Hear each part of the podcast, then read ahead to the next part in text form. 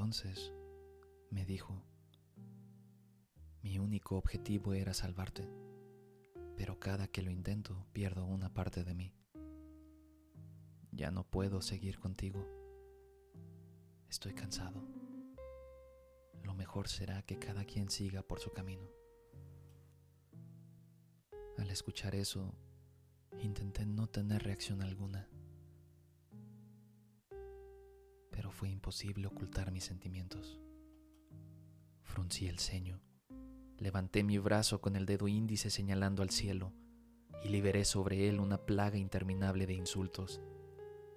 El vello de mis brazos se erizó, mis pupilas se dilataron tanto que parecía ser negro el color de mis ojos, las uñas de mis manos empezaron a crecer, los tirantes de mi blusa se rompieron, el botón de mi falda salió disparado, me encorvé y las vértebras sobresalieron de mi espalda.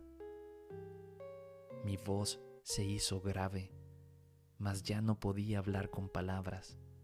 Los únicos sonidos que podía hacer eran rugidos y llantos. Mis brazos se hincharon, al igual que mis piernas. Mi piel se tornó de color rojizo. Mi rostro se deformó. Mis orejas crecieron al igual que mis labios, pero fue mi nariz la que se expandió considerablemente. Mi frente se amplió para poder adaptarse a los cuernos que salían de allí. Una cola gruesa y con púas de hueso enormes emergió de la parte baja de mi espalda. Todos mis dientes se convirtieron en colmillos afilados. Mi estatura y peso se triplicó. Perdí la razón por unos momentos y cuando regresé en mí, comencé a rugir. Mis rugidos destrozaban los cristales que estaban cerca de mí ese bastardo me había transformado en esta monstruosidad y no podía permitir que las cosas se quedaran así. Estiré mis brazos y lo tomé por la cintura. Era un frágil hombrecillo. Lo apreté tan fuerte como pude. Oía el crujir de sus huesos. Comencé a reír. Pero después recordé y comencé a llorar. Era muy doloroso para mí herir a quien me había dado tanto amor. Ah, maldición. Pero él se buscó esta tortura al querer terminar la relación. Pasaron por mi cabeza todos los buenos momentos que viví junto a él y comencé a llorar con mayor intensidad. Mis rugidos eran insoportables. Lo sabía, pues veía cómo sus oídos sangraban mientras sus ojos se licuaban.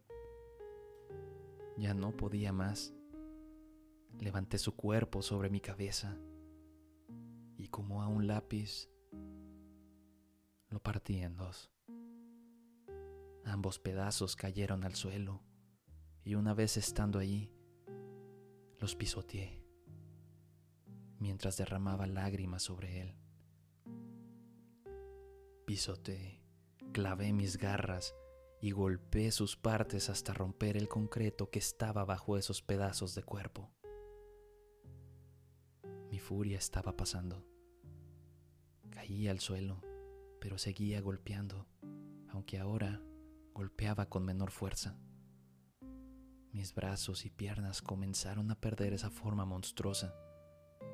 Los cuernos en mi frente comenzaron a hundirse en ella, al igual la cola en mi espalda. Mi rostro estaba recuperando sus facciones humanas. La metamorfosis había concluido una vez más. Volví a ser aquella de unos 60 y 48 kilos. Mi ropa estaba completamente desgarrada, tanto que al levantarme se cayó en pedazos.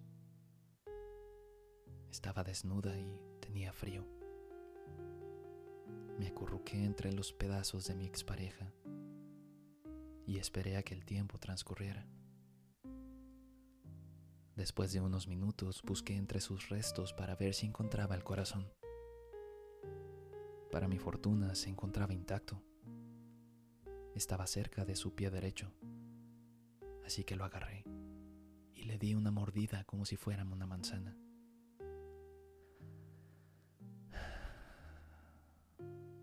Había olvidado el dulce sabor que tenía el corazón.